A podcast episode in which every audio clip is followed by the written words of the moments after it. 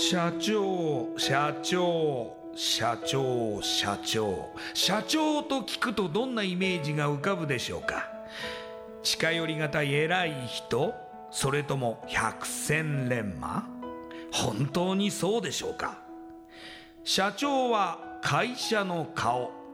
多くの責任と悩みを抱えながらどんな時でも毅然としていなければならない。それが社長です。輝いて見えても順風満帆に見えても過去には人には言えない。いやできることなら言いたくない恥ずかしい失敗や挫折しょっぱい話があるんです。社長チップスの塩味はまさにそんな社長たちの汗と涙の塩味。そう。社長は別名 CEO なのですから。この番組ではそんな社長たちのしょっぱい話をあなたのビジネスや仕事に生かしてもらいたい。将来社長を志す人たちに希望を届けたい。という思いのもとさまざまな業種の社長インタビューを紹介していきます。エスプライドプレゼンツ日本の底力。社長チップスラジオ。この番組は株式会社エスプライドの提供でお送りします。社長チップスってなんだろう？辞書で調べてみた。社長のカード付きポテトチップスで他の参加社長とのネットワーク作りにもなりメディア露出の PR 戦略も伝授？どういうこと？日本の底力社長チップスエスプライドプレゼンツ。日本の底力。社長チップスラジオ。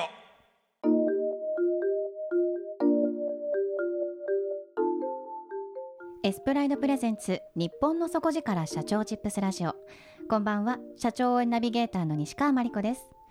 今夜のゲストは。コンバージョンテクノロジー株式会社。代表取締役社長。清水祐介さんです。清水社長よろしくお願いします。よろしくお願いします。ではまずはじめにですね私の方から社長のプロフィールご紹介させてください。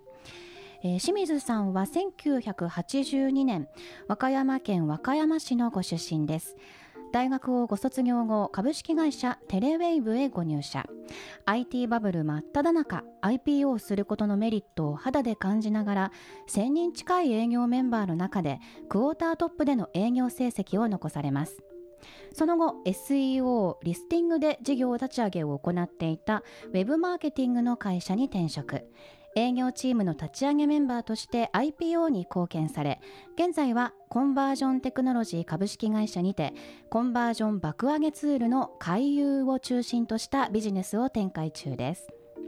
それではこの後清水社長の汗と涙の塩味エピソードに迫っていきましょう。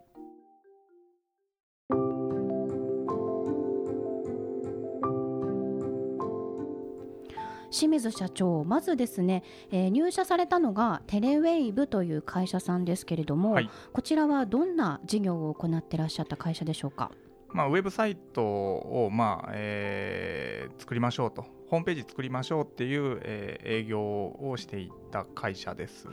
ホームページ作りましょうという営業ということは、えー、飛び込み営業とかそういう形ですか？あ飛び込みもするケースあるんですけど基本的にテレアポをして、まあ、アポイントを取ってから、えー、えー、訪問する営業スタイルです。なるほど。一番最初にその営業って言いますと結構大変そうなんですが、はい、清水社長は結構その結果は出せたっていう感じだったんですかね？アポは結構入る方でして、えー、一番最初入入社した1か月目は新卒研修っていう形で、えー、日々飛び込んで名刺を取ってこいと、あのたまに今も保険の新人っぽい営業マンが駅とかで声かけて、名刺くださいとかって言ってくるケースあると思うんですけど、えー、それを企業に飛び込んでやるっていう。で私基本人見知りなので あの知らない人のとこに行くなんてことができなくてですね、えー、1枚も取ってこなかったんですね。あその飛び込み営業の時は、はい、名刺はもらえなかったと？でもそもそもそのアクションをやってないです。なるほど。ただえー、っとですね僕が拝読されたのがメディカル部署といって、えー、歯医者さんとか内科とか、えー、いわゆる大病院ではなくて個人クリニックに、えー、営業する部署だったので、はい、途中で気づいたんですけど歯医者さん受付に名刺を置いてたりするんですよ。あえー、すいませんって入って休憩中ですって言われながら名刺だけもらって帰るみたいな。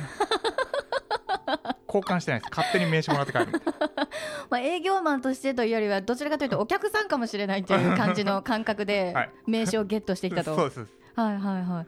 そうするとまあ連絡先はゲットできますもんね、はいはい。でこんだけ持ってきましたよっていうのを、うん、途中からあの結果として、ええ、ある意味コミットしてましたね。えでもその、ま、メインはテレアポになるっていうことなんですかね、はい、トップ営業だったっていう話ですよね。あまあ、新卒で入ると基本的に一番最初の仕事ってテレアポしろっていう状況なのでテレアポするんですね。だから営業出ることないんですよ。で誰営業出るのって話なんですが、はい、あのまあ上の人、えーとマネージャー陣というかまあ上司がいるわけですがたまたま私がこう拝読されたチームの上司がですねその年の営業アワード1位みたいな人だったのであその人もあの2年目の人で、はい。えー、ちょうど伸び盛りみたいなもう営業の開花したてですみたいな状況で、でバリバリやりますせみたいな。その人がどんどん僕のアポを受注してくれるんで、はい、勝手に引き上がるわけですよ。なるほど。チーム配属されたところも良かったんですね。あそうですね。運もあったと。あもちろんもう運だけですね。うん。それでどんどん、まあ、アポを清水社長が取って、まあ、その上司が受注して制約して、はい、っていう形でチームの、まあ、受注率が上がっていくことによって清水社長もどんどん出世していくと。あそうです。あのまあ、でも今のお話聞いてるとじゃあもう1年目でもその例えばまあ3年目4年目5年目とか10年目とかを飛び越えることができる。あできますね。そのまあテレアポで、まあえー、アポを取ってそのチームで制約数上げていけば、はい。まあ、いきなりじゃあマネージャーとか上がりますガンガンこう短いスパンで上がっていくことができるということですか？各レイヤーでその目標値設定値があるんですね、はい、まあ一般あアシスタント職だと受注に4件絡んだらまあ100%達成、うん、で150%達成すると、うん、えー、スーパー達成とか、うん、ハイパー達成みたいなのがあってですね、でまあ、100%達成3か月すると1個ずつランク上がるみたいな感じで、はいえー、200%達成すると、えー、ワンランク一気に上がる、その3か月とかじゃなくて、もう単月で上がります、で300%ちょっと忘れたんですけど、まあ、要はもう超スーパー達成みたいなのすると2ランク上がりますみたいな。えでも、まあ、あの清水社長はこの会社で、まあ、結果を出してるからですけれども結構、まあ、しんどい環境ではしんどい環境ですよね。そうですねあのまあ、要は上行っちゃう人もいれば下に残っちゃう人ももちろんいますしで先に上行っちゃうとあのつっかえるわけでポジションが。なのでなかなか上行けない、まあ、同期とかもいますし、はい、1社目でこの会社ってすごい経験だと思うんですけれども、はい、やはり今思い返してみてもこの会社にはどのぐらいいらっしゃったんでしたっけ？1年半ぐらいです。1年半。この1年半っていうのはどういう、まあ、期間でしたか？そうですね、まあ、修行ですよね。あの人によっては苦行だと思いますけど。僕は割と、まあ、あの本当に営業のいろはっていう点で言うとこその1社目ですごい。まあまあ良くも悪くもか、あのー、教えてもらいましたね。うん。いやこの1社目の経験がとても大きかったと思うんですけれども、はい、その後、えー、2社経験されたんですよね。はい、えー、その、えー、経験されたえーと、内容っていうのは、はい、どんな、まあ、スキルを身につけられたんですか？あ2社目はですね、あのー、まあ、ウェブマーケティングの会社さん、はい、まあ、はい、あの SEO を中心とした、えー、広告代理業務展開していこうとしていた会社さんで、えー、まだ当時でいうと人数もそんなになくてですね本当に営業マン数人で営業立ち上げようみたいな時に参画させてもらって、まあ、1社目との違い、まあ、同じ営業はやってたんですけども1社目との違いは1社目って基本的に個人事業主に近い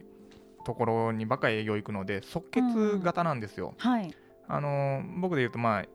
医療関係のお医者さんなので院長先生やるのかやらないのかみたいな、うんうんうん、今日決めてくださいみたいな、はい、あの営業をしてたんですけど、はい。えー、2社目のところは基本的にまあウェブマーケ担当者さんに営業行くので今日決めてくださいって言っても決めきれないわけですよ。そうですね。僕に決裁権ないですみたいな、うん、それ最初ちょっと違いは感じたんですけどまあ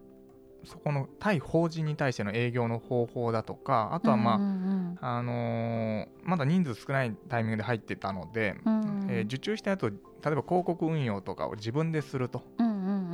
いうことをやっていたので、まあ、広告運用に対しての経験とかはそこの2社目で学ばせてもらいましたね。なるほど、はい、で会社大きくなるにつれて、えー、2社目もあの上場、まあ、僕入った後ですね。えー、なので上場前から上場後までいたんですが、まあ、要は会社大きくなるにつれて、えー、取引してる会社さんも結構大きくなったりしてですね、えー、僕が受注して取引開始の頃は月20万ぐらいの広告予算だったのが、えー、最終的に広告予算500万ですとか1000万ですっていうようなお客さんもいたりしてですね、えー、会社が、まあ、お互い成長していくと、うんうんうん、なのでそうなってくると結構大きな広告の運用とかっていうところにもなってきますので、はい、その辺の経験ができたのは良かったかなとは思ってます。うんうんはい、でそちらの会社にいられたのが何年ぐらい勤められて、まあ、2年弱かな。でその後また違う会社に移られるんですよね。はい、そこではそのまあ上場のあまあ経験もされた後で、はい、何のお仕事を今度はされることになるんですか？あえっとですねまああのいろいろこう、まあ、営業1社目でがっつり経験させてもらってで2社目でまあウェブマーケの知識だとか対法人に対してのこう営業方法だとかっていうのを、まあ、学ばせてもらってで、まあ、次やりたいこととして、えー、自分で会社を起こそうかなと思ったんですよ。はい、はい、でそのタイミングで、まあ、あの各お客さんに挨拶回りをしていたらウェブサイトの制作会社さんの社長さんが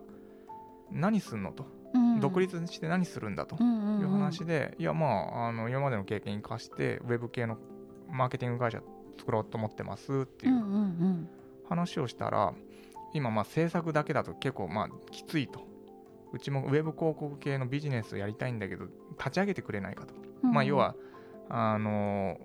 お金出すから立ち上げてよみたいな、リスクないからちょっと練習してみなよみたいな話でちょっと言われて、はい、なるほどと。確かにリスクないなとあの人の人様のお金で、えー、ビジネスできるなんていいなというので、えーまあ、ちょっと広告事業の立ち上げという形で、そこにお世話になったという形ですね。ではそこの会社で経験されたことが現在の、まあ、会社のところに、はい、まあ、つながってくるわけですね。そうですね。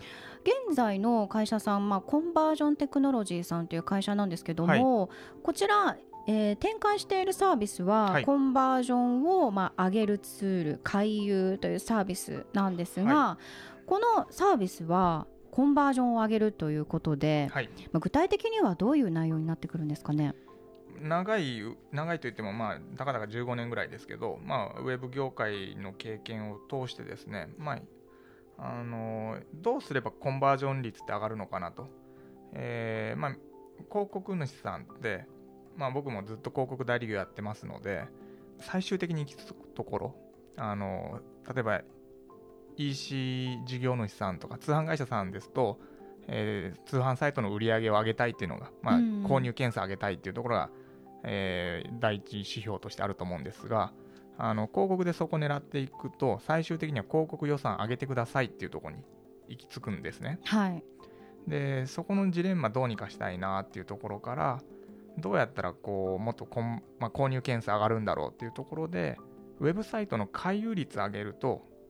えー、制約件数、まあ、いわゆる EC だと購入件数も上がるってことにまあシンプルなんですけど気づかされたタイミングがあってですね、えー、回遊率っていうのは滞在率あまあそれに近い形ですか？どんだけページ見てもらえてるかみたいなところを上げていくといいんだなっていうところで、えー、回遊率上げるための回遊っていう。ああのアルファベットで、まあ、KAIU ですけれども、はい、その回ってその中で、まあ、遊んでもらう、まあ、滞在してもらうっていうものをあげるっていうサービス。ってことですね。はい、なかなか分かりづらいんですけど。いやでもこちらはサービスを提供すればそのまま運用自体はえっと、コンバージョンさんでやるんですか？あやります。あじゃあ提供して運用するっていう。そうです。うん。ちなみにこのサービスってどのぐらい導入率があるんですか今？今で200ちょいですね。うん。でお試しで使ってもらってるとか、えー、過去こうあの最初の頃はパイ広げるために無料トライアルみたいなのしてた時期があるんですけどそれ入れると1000超えてる感じですね。うん。でもまさに今そのコンバージョン率上げたいっていう会社さんが多いってことですよね。あそうですね。うん。基本どの会社さんも広告かけるってなると、まあ、あの特にウェブサイトへの広告かけるってなるとそのコンバージョンっていうところやっぱり意識しますので、まああのー、テレビ CM とかだとブランディング要素も強いと思うんですが、えー、ウェブサイトで広告回すって割とその直接的な購入だとか、うん、えー、資料請求だとか、うん、予約だとか、うん、問い合わせってところにやっぱりつなげたいみたいで、そこを僕らが、えー、アシストするのが、まあ、回遊っていうツールになります。あのこの回遊サービスっていうのはそのコンバージョンテクノロジーさんの社員さんが営業するっていう形なんですか？あそうですね。うん。では御社にいる、まあ、会社さんにいる、えー、社員さんたちは営業マン。営業マンと,、えーと、そのサポートする運用部隊と、まあ、開発してるエンジニア部隊とあとまあ管理部門って感じですね。うん。今あの会社が、えー、創業何年になられますか？設立から16年目の会社です16年目の会社さんで扱っているもの自体はすごく、まあ、今まさに時代に合っているものだと思うんですけども、はい、会社として考えた時には今後どのような、まあ、ステージを目指すのか、うん、今までまさに IPO などもたくさん、はい、まあ、携わられていますけれども、はい、やっぱりこう目指していらっしゃるところがあるんですかね？そうですね、まあ、IPO は一つの、まあ、通過地点として、えー、目指しているとか通っていきたいなとは考えてます。はい、またそのさらに、まあ、事業内容としても何か考えてらっしゃることはあるんですか？あいろいろあるんですよ。言えない。そうですね、まあ、あの僕ら社名で、はい。まあ、あのコンバージョンっていう言葉と、まあ、テクノロジーっていう言葉でえー、つけてるぐらいなので、まああのまあ、回遊通してですね、えー、たくさん、まあ、いろんな会社さんのコンバージョンデータっていうのは僕らの方でも貯めてるんですね。あのそれを使って、まあ、今後、まあ、データ生かしたようなサービスっていうのはちょっと今考えてはいます。えーえーそしてまた、えーまあ、会社としてもなんですけども社長は、まあ、起業しようかなって思われていたと。はいで今の現在の会社さんは創業者がいてのはい、まあ、あの引き継いだ会社ではありますけれども、はい、社長業を選ぼうとしている方たちに向けてメッセージアドバイスを送るとしたらどんな言葉を送りますか？まあ、大変なことも楽しいことも、うん、まあそのい、まあ、私自身社員としてもあの社会人経験ありますのでそれで言うと、えー、その頃に比べてあの楽しさも大変さもたくさんあるよとは思いますよ。なんだろうなメッセージですよね。はい、あのまあやりたいようにやればいいんじゃないかと思いますけど、うん、私は結構ですねあのたまに変なアドレナリンが出る時があるんですよ。はい、このビジネスここまでこうやってこれをこうしていってあ1000億円ぐらい見えてきたなみたいな変なアドレナリンが出る時があってこの前、はい、あのトヨタさんとかだと、えー、日本で初めて30兆円いったとかって。なるほどと、はい、1兆円超えてる企業はどんだけいるんだと、うん、こんだけしかいないのかと。言ってやるかみたいな。そういうことも社長って別に描けるんで、うん、うん、あのそういう、まあ、やりたいようにやんなさいよって思いますあのその大きくしたい人もいればもっとなんだろうなサークルのノリ的に、うん、本当もう仲良しこよしでちっちゃくやりながらもでもそれでもすごくビジネスうまくいってあの常に社員旅行やったりいろんなバーベキューやったりイベントやってる知り合いの会社とかもありますしそれはそれで一つのあの素敵な形だと思うんですね。なので好きなようにやりなさいとは思います。はい、そのくらい、まあ、自身で決めたことがすべてということですよね。うん、そうですね。うんうんうん、なんでまあどっちに行くにしろ腹くくっときなさいよと。うんなんか言いたいこといっぱい言ってますけど いいんですかね。いやでもそまあ要するに、まあ、会社員という立場と、うん、まあ、社長という立場では、うん、まあ、違いすぎると、うん、でもその社長にはあの自分で全て決めてそれを実行していくっていうところの、まあ、すごいこう辛さと、まあ、すごい面白みがあるということですよね。そうですね。うん。それをまさに今実行してらっしゃる。はい、はい、その先には上場と。いうものがあるわけですね。そうですね。はい。また上場された後にまたいらっしゃっていただけるのを楽しみにしています。何回も来ても大丈夫ですか？ぜひぜひ。わかりました。はい、じゃあ行きますね。ありがとうございました、はい、今夜のゲストはコンバージョンテクノロジー株式会社代表取締役社長清水祐介さんでしたありがとうございましたありがとうございましたインパクトのある PR がしたいけどどうしたらいいのか採用の時学生の印象に残せるようなものがあればな。社長同士のつながりを作りたいんですけど。社長さん悩んでいませんか？その悩み解決しましょう。日本の底力社長チップス。